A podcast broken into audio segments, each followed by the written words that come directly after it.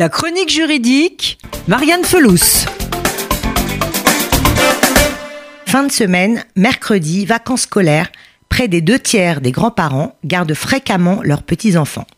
Qu'en est-il alors de leur responsabilité juridique en cas d'accident ou de dommage? En pratique, les grands-parents se sentent très souvent responsables de leurs petits-enfants dès lors qu'ils les hébergent. Ils s'estiment fautifs et se reprochent de ne pas avoir été en mesure d'éviter l'accident, si leur petit-fils ou leur petite-fille se blesse, blesse quelqu'un ou détériore le bien d'une autre personne. Juridiquement pourtant, leur responsabilité ne peut être mise en cause que très rarement. Le Code civil a toujours estimé que les grands-parents ne sont pas responsables des dommages occasionnés par leurs petits-enfants. Dans toutes ces situations, les parents restent juridiquement les gardiens de leur progéniture. Ils en sont donc civilement responsables, même s'ils ne sont pas présents au moment des faits. Seule la force majeure ou la faute de la victime peuvent exonérer de leur responsabilité le père ou la mère.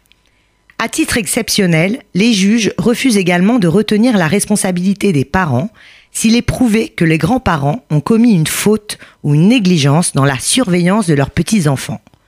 Pour se prononcer, les magistrats tiennent compte de l'âge du mineur, de sa turbulence habituelle, de son tempérament.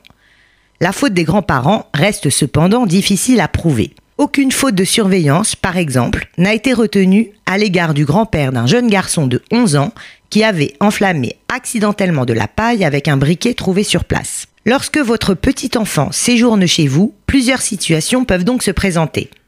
S'il provoque un accident, les dommages causés à autrui seront a priori pris en charge par l'assurance responsabilité civile de ses parents. Il est néanmoins préférable de signaler à son assureur que l'on reçoit ses petits-enfants et de vérifier l'étendue des garanties contractuelles que l'on a souscrites. N'hésitez pas à vous couvrir pour ce type d'accident.